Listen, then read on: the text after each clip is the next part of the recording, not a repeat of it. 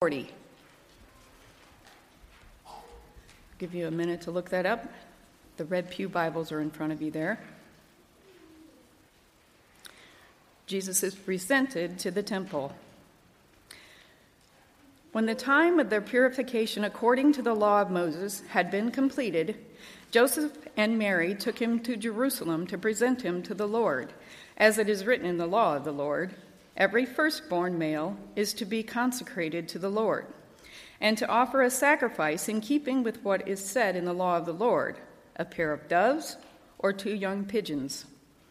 Now there was a man in Jerusalem called Simeon, who was righteous and devout. He was waiting for the consolation of Israel, and the Holy Spirit was upon him. It had been revealed to him by the Holy Spirit that, that he would not die before he had seen the Lord's Christ. Moved by the Spirit, he went into the temple courts. When the parents brought in the child Jesus to do for him what the custom of the law required, Simeon took him in his arms and praised God, saying, Sovereign Lord, as you have promised, you now dismiss your servant in peace. For my eyes have seen your salvation, which you have prepared in the sight of all people a light of revelation to the Gentiles, and for glory to your people Israel. The child's father and mother marveled at what was said about him. Then Simeon blessed them and said to Mary, his mother, This child is destined to cause the falling and rising of many in Israel, and to be a sign that will be spoken against, so that the thoughts of many hearts will be revealed. And a sword will pierce your own soul too. There was also a prophetess Anna, the daughter of Penuel of the tribe of Asher. She was very old. She had lived with her husband seven years after her marriage, and then was widow until she was 84. She never left the temple, but worshiped night and day, fasting and praying. Coming up to them at that very moment, she came, gave thanks to God and spoke about the child to all who are looking forward to the redemption of Jerusalem. When Joseph and Mary had done everything required by the law of the Lord, they returned to Galilee, to their own town of Nazareth. And the child grew and became strong. He was filled with wisdom, and the grace of God was upon him. This is the word of the Lord. Thanks be to God.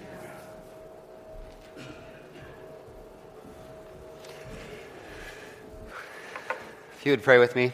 God our Father, as we come and sit under your word, I pray that you might be near to us and teach us, that you might draw us ever onward and closer to Christ, that you would be with us sinners as we sit under your word, that we might be ready to learn from it. Be with me, a sinner, as I preach it.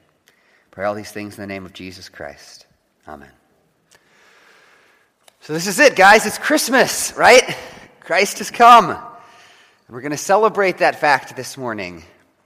But as we do, and as I was reflecting on this last text in our series where we've looked at these different, just familiar stories about Christmas, I want to admit something about my own heart, right? So I, um, I kind of love the anticipation of the Christmas season. I love the, you know, the buying the presents and the decorating your house and the putting up your Christmas tree and all of the chaos and work even that it gives. Um, I love it.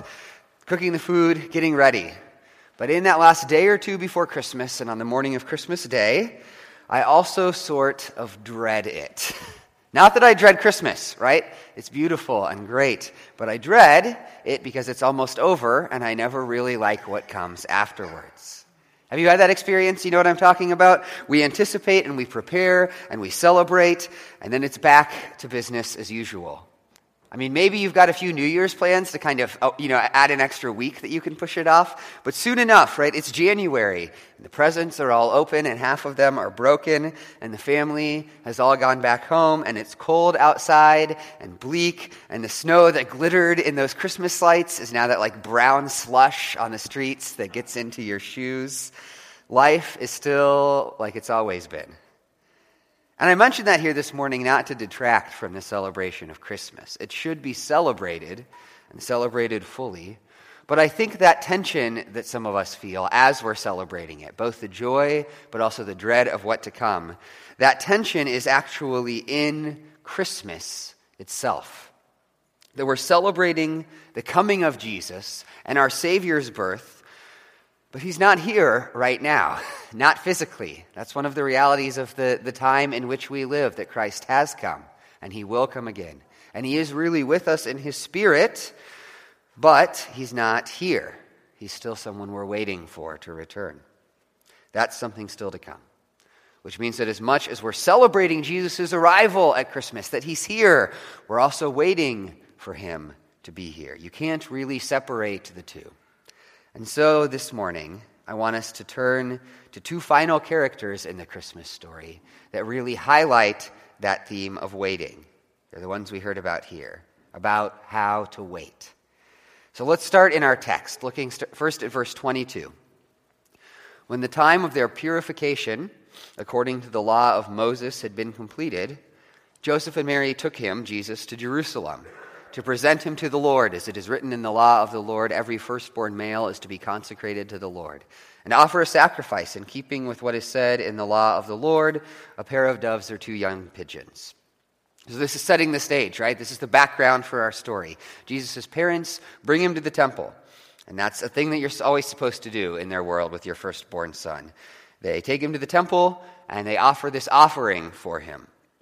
Just one note on that offering. If you go back and read Leviticus 12, where it's quoting from here, um, the normal offering for a firstborn child is actually a lamb and a pigeon or dove, and then it gives a provision at the end of that that says that if you're too poor to afford that, you can offer two pigeons or doves instead.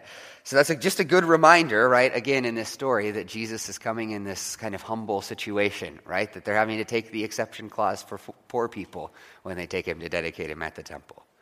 But that said, in verse 25, we've got that as our scene. We move into the meat of the story then, right? There was a man in Jerusalem called Simeon who was righteous and devout. He'd waited for the consolation of Israel, and the Holy Spirit was upon him. It had been revealed to him by the Holy Spirit that he would not die before he had seen the Lord's Christ.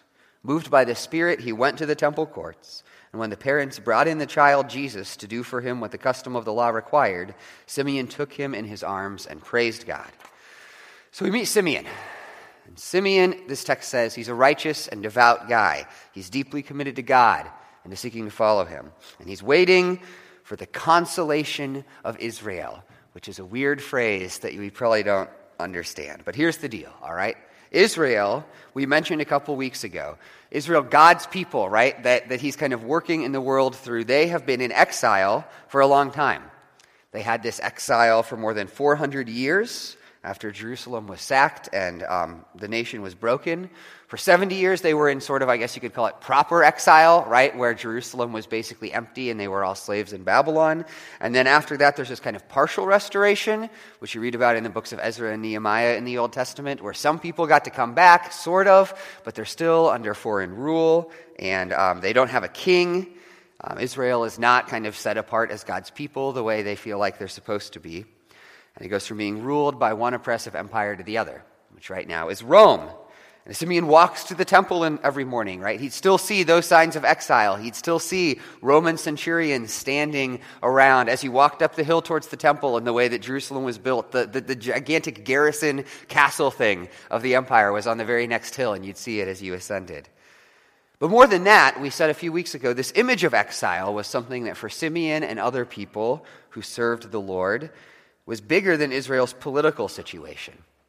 Throughout the Old Testament, there's a sense that God's people, Israel, they're, they're meant to be for the nations, for this mission that God has for them.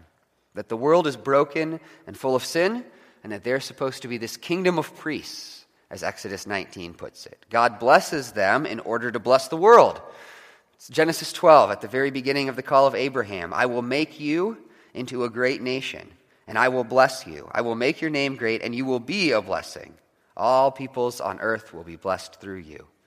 So, that political exile, right, that's not just sort of a problem in itself, but that's a symptom of a deeper problem, a fuller failure to serve God's purpose, to be on God's mission of blessing the nations. That God's whole reason for exiling them, in fact, if you read the prophets, was that they had this mission and they failed to do it. They followed after the nations rather than calling the nations to follow God.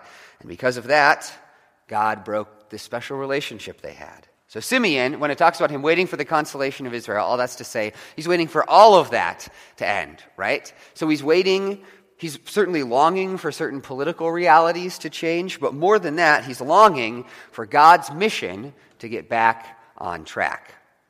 That God's people, he wants to be restored in relationship with God and restored to serving their purpose in the world, to serve as a light to the nations so that the nations might be gathered in. And Simeon's been waiting for a long time. It's implied in this text that he is an old man, right? At least that's the impression we get, judging by the fact that he's waiting to die. You know, I don't know many 25 year old guys who are expecting, you know, they're just holding out to die until the Messiah comes. Um, he's waiting for this coming of Israel's king, the Messiah. And he has this promise given to him by God that he'll see it, but he's been waiting for a long time. And that had to be hard, right? It's easy, I think, again, to read these characters in the Bible and read them as kind of mythological people. But this is an actual dude who, for years and years, is stuck waiting. He's a devout man, but he's a man all the same. And so he had to wonder if that was ever going to happen, if restoration was ever going to come if God could really be trusted, right? He had to wonder sometimes if this message he supposedly had from the Holy Spirit might just be some imaginary voice in his head. And then he meets Jesus. And in that moment, it seems, everything changes for him. He suddenly knows that this child is the one that he's been waiting for. And here's what he says He says in verse 29 Sovereign Lord, as you have promised, you now dismiss your servant in peace. For my eyes have seen your salvation, which you have prepared in the sight of all people, a light for revelation to the Gentiles and for glory to your people Israel. So Simeon gives thanks to God for this child, and he identifies a number of things about Jesus. He calls him God's salvation, God's rescue, that in Jesus, God is coming to rescue his people at last. He probably means, in part, a rescue from oppression, but like we said, Simeon is the kind of person who recognizes that that's really just a symptom of this deeper failure and exile that God's people need to be saved from. That it is also the causes that need to be healed. That God is coming in salvation not just to rescue Israel from Rome, but from their own sin, their own sin that caused the exile in the first place. That becomes clear in the next lines. This child is a light for revelation to the Gentiles and for glory to God's people. So that mission we mentioned, that Israel is called to show God to the nations so that the nations might learn to follow after God, that somehow in this child, that mission is also happening too and being completed. That, that, that it's all the nations seeing God's glory shown to his people, which sounds awesome, right? We read this first half of what Simeon says and we're like, yeah, that sounds great. He's pretty jazzed. But then he keeps talking, and things get a little muddier in verse 33. So, so the child, child's father and mother marveled at what was said about him, right? They're probably like, yeah, sweet. And then Simeon blessed them and said to Mary, his mother, This child is destined to cause the falling and rising of many in Israel, and to be a sign that will be spoken against, so that the thoughts of many hearts will be revealed, and a sword will pierce your own soul too. I kind of love this. So Mary and Joseph are pumped from this amazing prophecy, and Simeon blesses them, and then he says some less than amazing sounding things. First, he says this child is destined to cause the falling and rising of many in Israel. And this isn't a picture of happy bliss. It, it, evokes one of the images Jesus often uses of himself from the Old Testament that of a stone that people stumble upon, that they, causes them to fall. Here's how Isaiah pictures it when God comes in the Messiah. He says, He will be a holy place for both Israel and Judah. He will be a stone that causes people to stumble, and a rock that makes them fall. And for the people of Jerusalem, He will be a trap and a snare.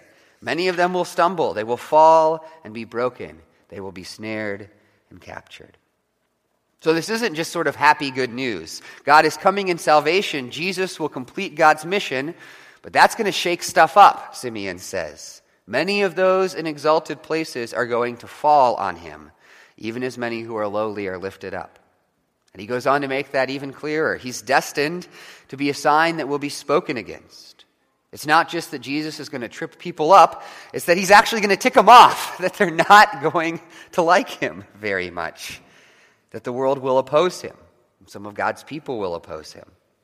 Light and glory has come. And some folks are really going to be unhappy about that fact. And ultimately, he says, grief will come to Mary as well. A sword will pierce your own soul, too. It's almost certainly a reference to Jesus' crucifixion, to his ultimate death through which this salvation comes.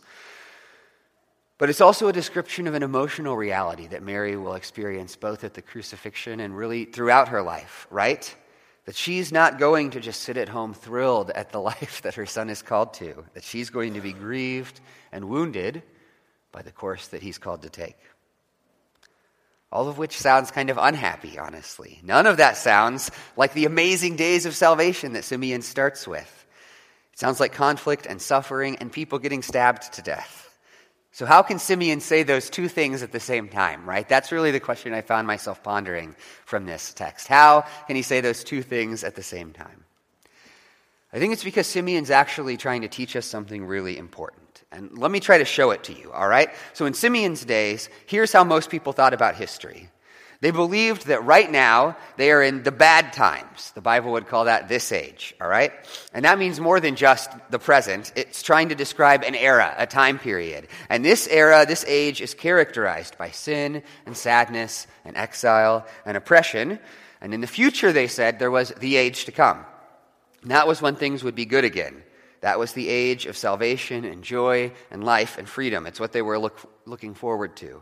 And what most people expected in Simeon's world, what probably Mary and Joseph expected even, was that the Messiah, the Christ, would come, and that would be the turning point. This age would be over, and the age to come would begin.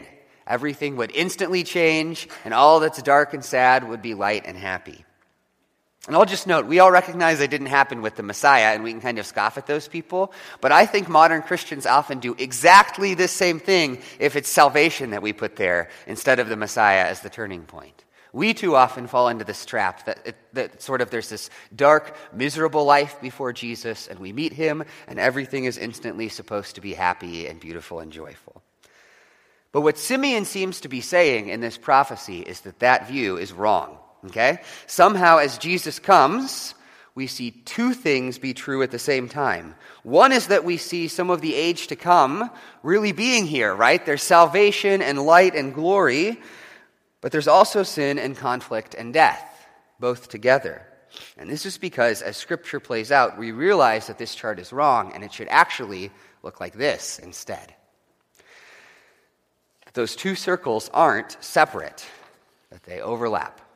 Here at the beginning of where they merge is where Jesus comes, it's Christmas, right? And so what Simeon, Simeon's welcoming God's work of salvation and God's mission. They're really underway. The age to come is really underway. But this age won't end until Jesus' return over on the far side of it. That this process of salvation won't be complete until then. Which is to say that we do not live just in this age or in the age to come as believers in the world or within our own lives. What we live in is the overlap of the ages. The overlap of the ages. So, what do we do with that? What is that meant to teach us? Let me offer kind of just two conclusions that I think we're meant to draw from that reality and from the way Simeon portrays our lives. The first one is that the work of salvation is not finished. The work of salvation is not finished.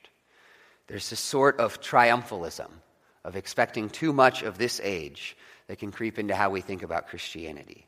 We can think that if we just got a few things fixed, we, there would be true happiness and fulfillment and peace and prosperity and joy that we could somehow enjoy right now if we just got things together. There are people who want to sell you books that will tell you exactly that, and they're the kind of books that Americans love and Jesus hates, right? That if you just have enough faith maybe just give them a little bit of money, that, that, that you can have the age to come right now. But that just isn't where we live, all right? That's taking the first half of Simeon's words without considering the second half. We are still in a world under the curse of sin, in bodies that are perishing, and the devil is still prowling and seeking who he may devour. Presenting Christianity as if by becoming a Christian or figuring out some Christian secret, those realities will cease. That's just not true. It's actually important for us to remember in our daily lives, I think. Here's what I mean we, all of us, struggle with sin, right? We all struggle with sin. If you're a Christian and you're seeking after holiness, you do. You're seeking to turn away from sin and to follow after God. But it's a stumbling and a halting kind of seeking, isn't it? You feel like you're running that race with a limp. And one of the things that's so destructive, but that I find myself believing, is that that struggle is a sign of failure. That I'm not a very good Christian because I stumble and limp as I seek to follow God. That if I really had faith, that if I really loved Jesus, then my walk would be different and easier. But that's a lie, because what I'm really saying in that moment is that I should be living in the age to come, that this age should be gone. I became a Christian and my life should just be, you know, poof, in that second circle. But that isn't where we are. We're in the overlap of the ages. And in the overlap of the ages, struggle is the sign of success, not of failure, of success. Let me, let me show you. Listen to how the author of Hebrews describes the Christian life, right? He says, Therefore, since we're surrounded by such a great cloud of witnesses, let us throw off everything that hinders and the sin that so easily entangles, and let us run with perseverance the race marked out for us. That's a familiar verse to many of us, but I think we often hear it wrong. What, what, I, what I think I naturally hear when I hear that verse is the Bible saying, Gosh, Christians, just shake off your sin and go jogging. But that's not actually what it says. Here's why. That's not meant to describe something that's happening in the past for us. That's not meant to describe sort of like a single decision we make in our lives. That's meant to be describing what we have to seek to do every day. The author of Hebrews in that very chapter is using struggle as an image of our present reality. He uses the example of Christ and says this is an encouragement. In your struggle against sin, you have not yet resisted to the point of shedding blood. Which is to say, he's saying not that you're done struggling, he's saying you are struggling with sin, and your hope is that it hasn't killed you yet. right? The Bible's image of running the race, when we read that, of shaking off sin and that which hinders, this is what it really is if you read that Hebrews 12:1 right. It's that you're running a marathon and there's this like this like giant octopus sin monster behind you and it's constantly trying to grab you and trip you up, right? And so its tentacles are like sweeping at your feet and they're wrapping around you and you're constantly having to dodge and shake free every day. That's the kind of race that we are running right now. One more picture from the chapter of Hebrews. It says a little later, make level paths for your feet, so that the lame may not be disabled, but rather healed. The first part of that's from Proverbs, a call to follow after God, as imaged as like making a level path for your feet. But it says we need to do that so that the lame may not be disabled, but rather healed. And again, there's this hope of healing, right? That's the place that we're heading towards, the age to come. But we are not the healed in this verse. We are the lame. we um, our present reality is that we are people who are clawing our way around, along that ground, seeking after healing. Our only hope is that that's still the race that we're on. All of which is to say that if you struggle to follow Christ, then welcome to Christianity. Don't be discouraged by that fact. That is what it means to follow after him. In fact, the time you should be worried is if you feel like you aren't struggling to lead the Christian life. Because that is not a sign of holiness, that is a sign of making peace with your flesh. Quit trying, that you've quit trying to run the race. Our calling is not to success or victory in this age. Our calling, as, Paul, or as the author of Hebrews said it there, is to perseverance. And victory will come to us as we persevere in the age to come. All right, so we need to remember that the work of salvation is not finished. And that should encourage us as we struggle in this present reality, right? That's speaking to the truth of that tension that I feel when I confront the holidays. But at the same time, it is Christmas, y'all, right? and while our salvation is not completed, one of the things we celebrate this day is that it has begun. Our salvation has begun.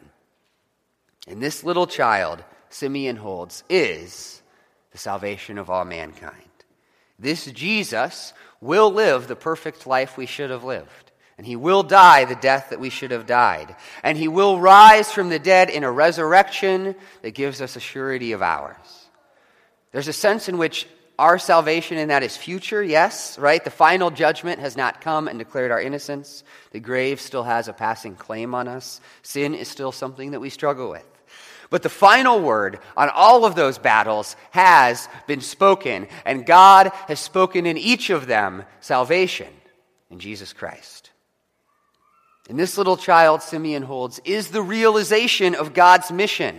I mean, I don't know if you ever think about this. I feel like we live in this kind of deep pessimism about the future of Christianity. But it is proven that God is at work on this mission to change and bless the nations. If you just look around you this morning, because we live, we're worshiping God on a continent that Simeon didn't know existed, right? And, and when he's greeting the baby Jesus in the temple, like my ancestors were in northern Russia sacrificing infants to tree gods. Like the gospel has come as far as people like us and as far as all of these other corners of the world that somehow this mission that was such a failure that God's people were languishing in exile has now gone forward and we see God's people in all kinds of tribes and tongues and nations on the earth. It's happening all around us. And again, it's not finished yet.